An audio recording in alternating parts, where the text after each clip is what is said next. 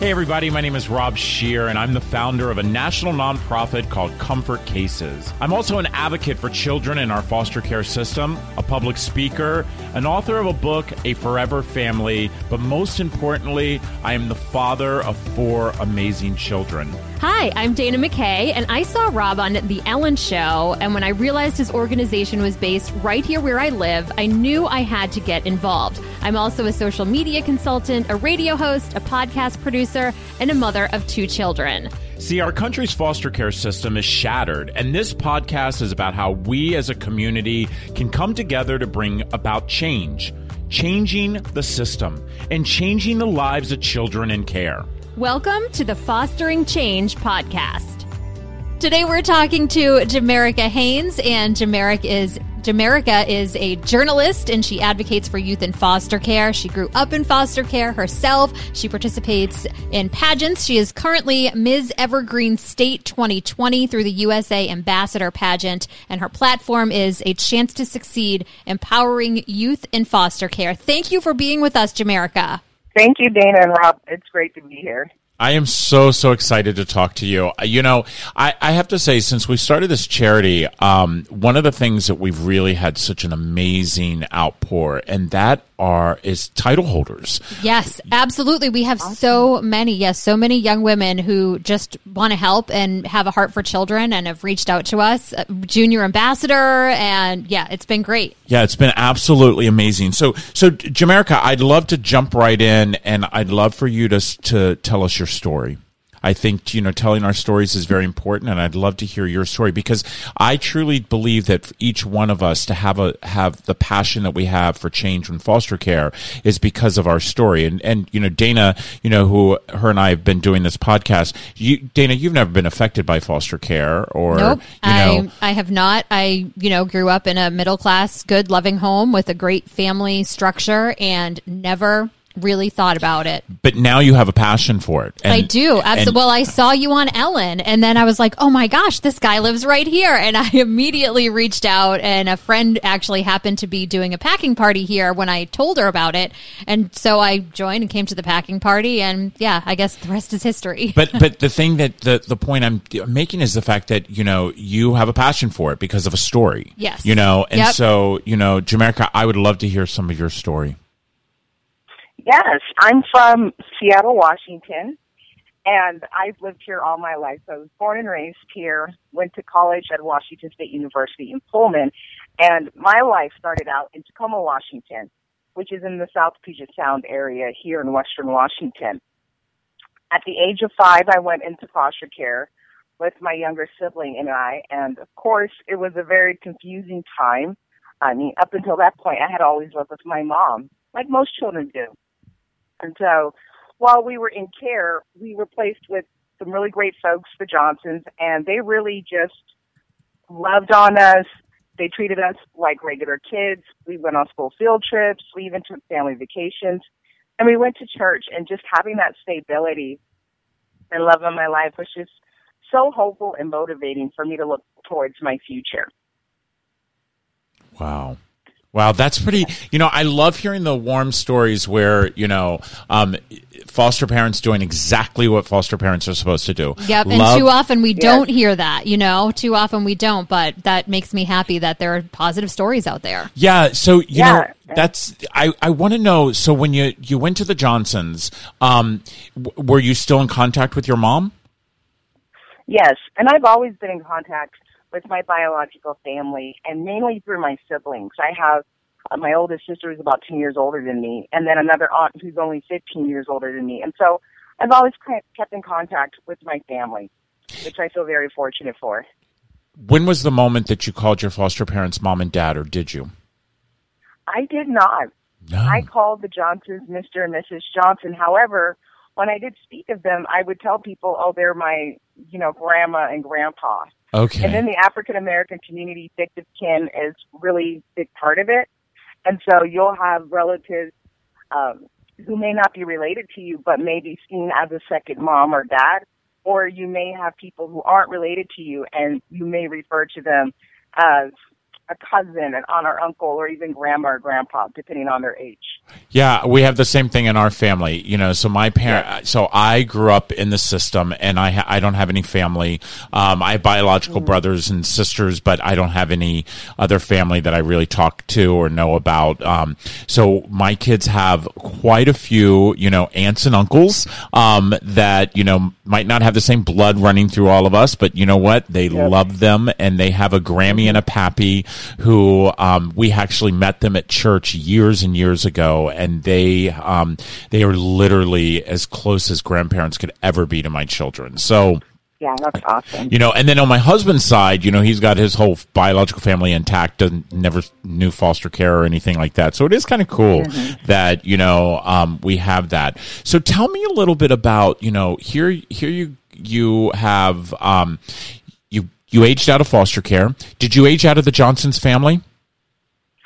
It, you know, it's a very interesting story. I actually went to another placement, and it was a foster to adopt placement. So I was actually adopted at the age of 13, but due to some things I was experiencing, I actually went back into care during the time when I was a teenager. So eventually, I, when I turned 18, I did leave the last home that I had lived in. And so, like many people's stories in the system, it's very much varied. Um, and so that's what my experience was. And for myself, I never went home. I think for me, that's what really impacted me was being away from my family at such a young age. You know, I'm now in my early 30s, and to try to think back to what life was like before I was five is very much hazy. So, for what it's worth, all I've known from my childhood is foster care. Wow. Well, what about your sibling? Yes, I I'm in contact with all of my siblings. My oldest brother did pass away about four years sorry. ago. Thank you. But I've I'm in contact with all my siblings. I know where they live, and I think a big part of that was for my own due diligence, just keeping in contact with them, even when you know we were far apart or people were doing their own thing. I always made sure, even when I was a young teenager. Like my sister, it would drive me crazy because she, you know, lived in different homes as well, and I was always running behind her. And you know, she would tell me, "Oh, my last foster family said you came by the house. What are you doing?" But she actually wrote me a letter as an adult and said, "Thank you so much for being there for me," and that was really validating. It um, really was. Wow, that's amazing. Yeah, I love that. You know, I um I haven't shared this, and I I think I've shared it with Dana, but I haven't shared this on on a podcast. But you know, about two weeks ago, I got a phone call um, from a brother and sister. So I'm the youngest of ten, yes. and wow. um, and yeah, the youngest of 10 and we were all split up. Um, and mm. so I didn't, didn't grow up with any of them, you know, um, but all of a sudden I got a, a call about two weeks ago. I think it was Dana. Yeah, I think so. Yeah, two weeks ago, um, from a, a, a woman and she informed me that she was my older sister and oh, um, wow. then my within an hour my um, older brother called and i'm actually going to see them and meet them for the first time on june the 11th um, Oh wow. Yeah, so so this whole thing when it comes to care and you know splitting up siblings and you know everything I I, I know exactly what how important it is. I I've got a really close bond with one sister. Um so tell me about your your platform. Tell me about how you got into pageant, you know. I I will have to tell you until this charity started, um I never thought about pageants. I always watched them because I felt that um I loved the beauty of these beautiful women and their strong yes. and but I I will tell you I always thought it was about the dress.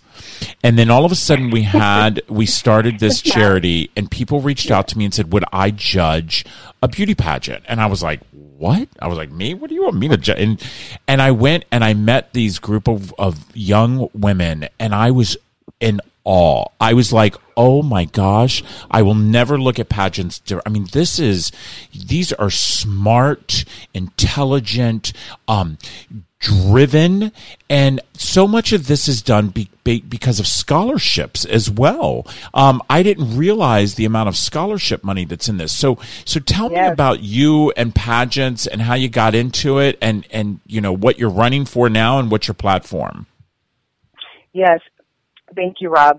I first started competing when I was a sophomore in college.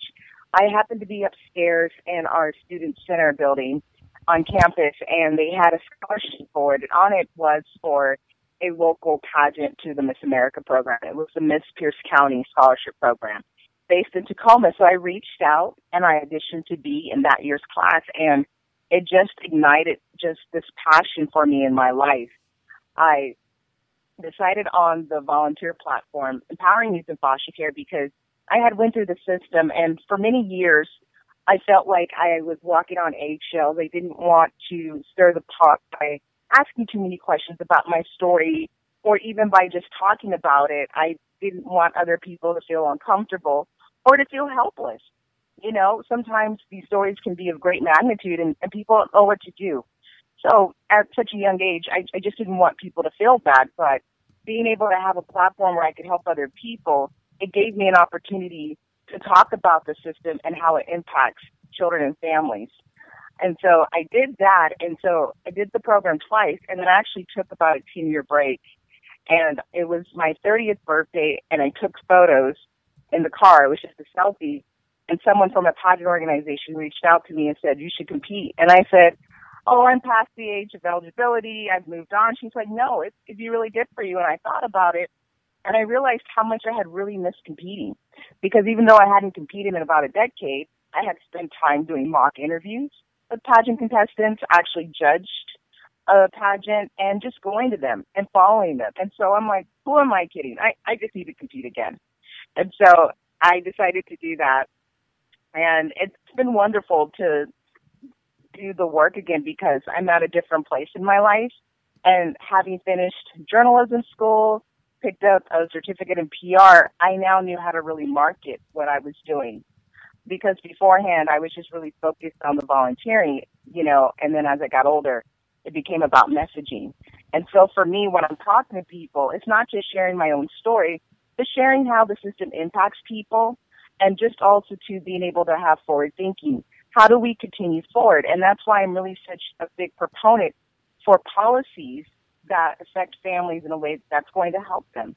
You know, and I always tell people, whether it's a family having a new baby or going through a crisis, it's important that families feel acknowledged in their communities and that they have access to resources in order to help their families be stabilized. And more importantly, that families feel connected and not just feel as if they're known about, but rather known and included as a part of the greater community. I love that. Yeah, definitely. I mean, we talk about that a lot too about how so many kids end up in foster care due to neglect because parents just don't have the resources to parent yes. or to be the best that they can be and provide for their kids. So that's really important, not just about what happens in the system, but how how can we prevent more kids from going into the system by making sure their parents have what they need. Yeah, yeah, you know, I have to tell you, and I get a lot of backlash from this. So, I, you know, mm-hmm. I'm about getting ready to prepare for the backlash. Um, I believe that putting a child in foster care is the worst thing that we can do. Um, I believe that yes, there is a small percentage that need to be in care because there is abuse out there. There's, you know, we know that.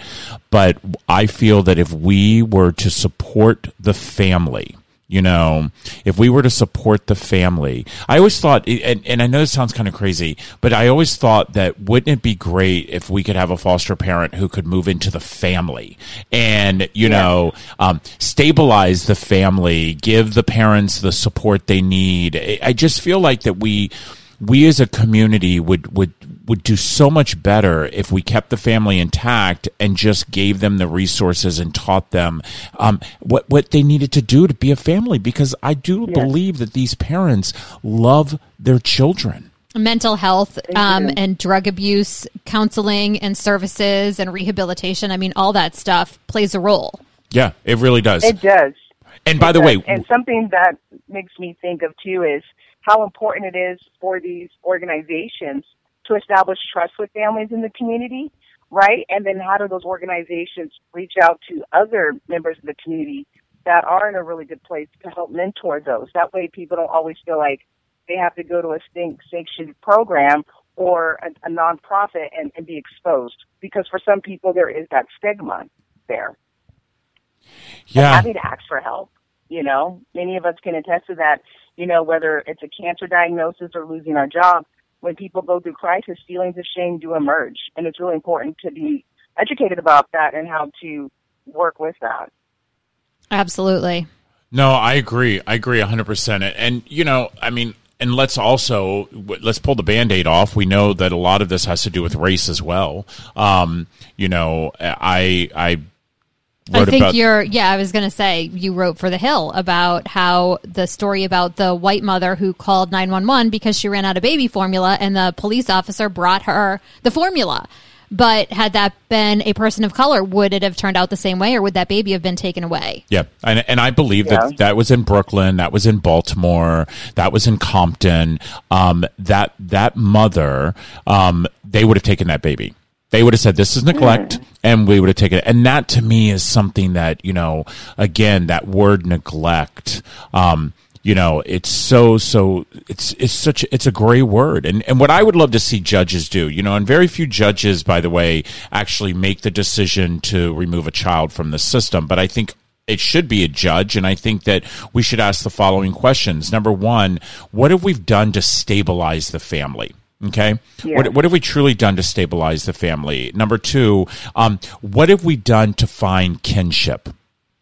have we really made an effort? I was talking on the phone yesterday to a woman who I'm so excited she's going to be on our podcast and she's developed this app and it's almost like it's almost like DNA ancestry, um, but it's for kids in foster care so they can find biological family members. Um, wow. Be- because I do believe that that, you know, that should be the next step that we should go is find a kinship. Then I think the third question should be, what have we done to make the perpetrator move and not the child.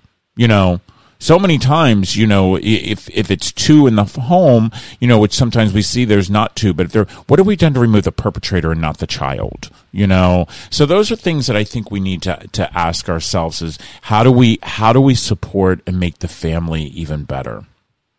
Yes, and I believe that's really helpful, and I do feel as though there is discrimination that may occur where, you know, families who may not be as educated or who may be low income, you know, you there's still unfortunately a lot of people who think, you know, negatively about people who are poor, you know, and I think that's not fair because any family can end up poor if they lose a job, if they don't have support from a family member or other community organizations. And so I, I think it's important that people be aware. And also, too, the word neglect, it is ambiguous, right? Yeah. Because, you know, maybe a parent doesn't feel like they need to be independently wealthy in order to take care of their child, right? So just because they may not be able to put their kids in the best clothing or, or may not, or if they don't know how to run a household, they're not intentionally neglecting the child, right? Or they may not be, and someone else may have their own version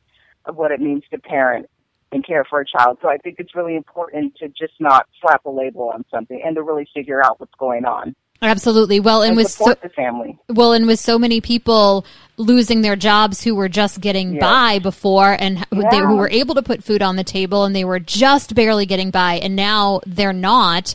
There's going to be a lot of, you know, they need resources, they need help. And what's unfortunately probably going to happen is a lot of these people will end up with kids in the system because they're not able to keep a roof over their head.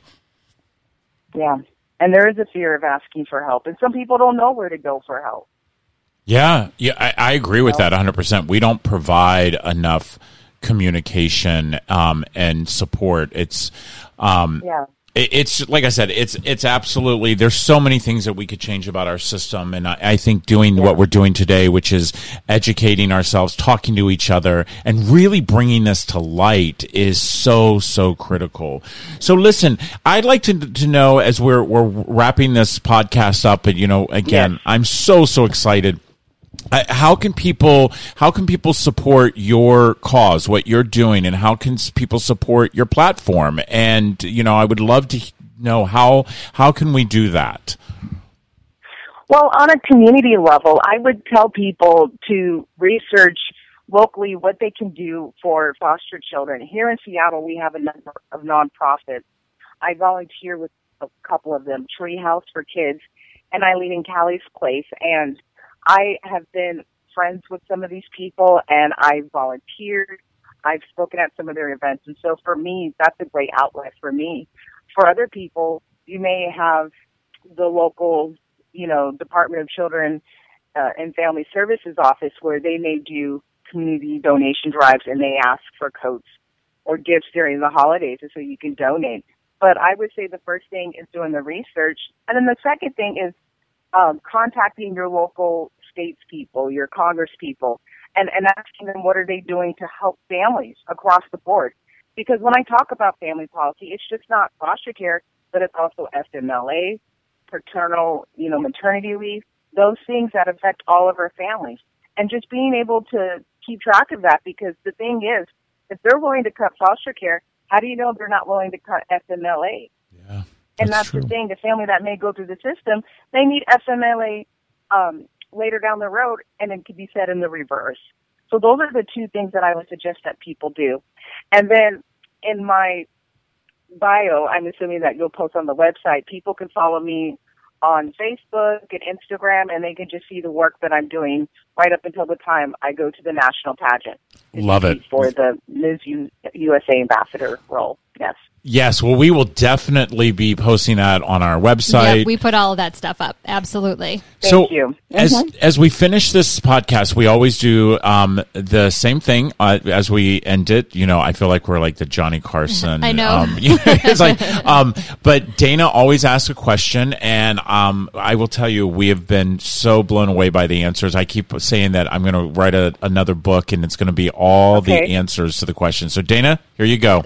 Um, if you could change two things about the foster care system, what would they be?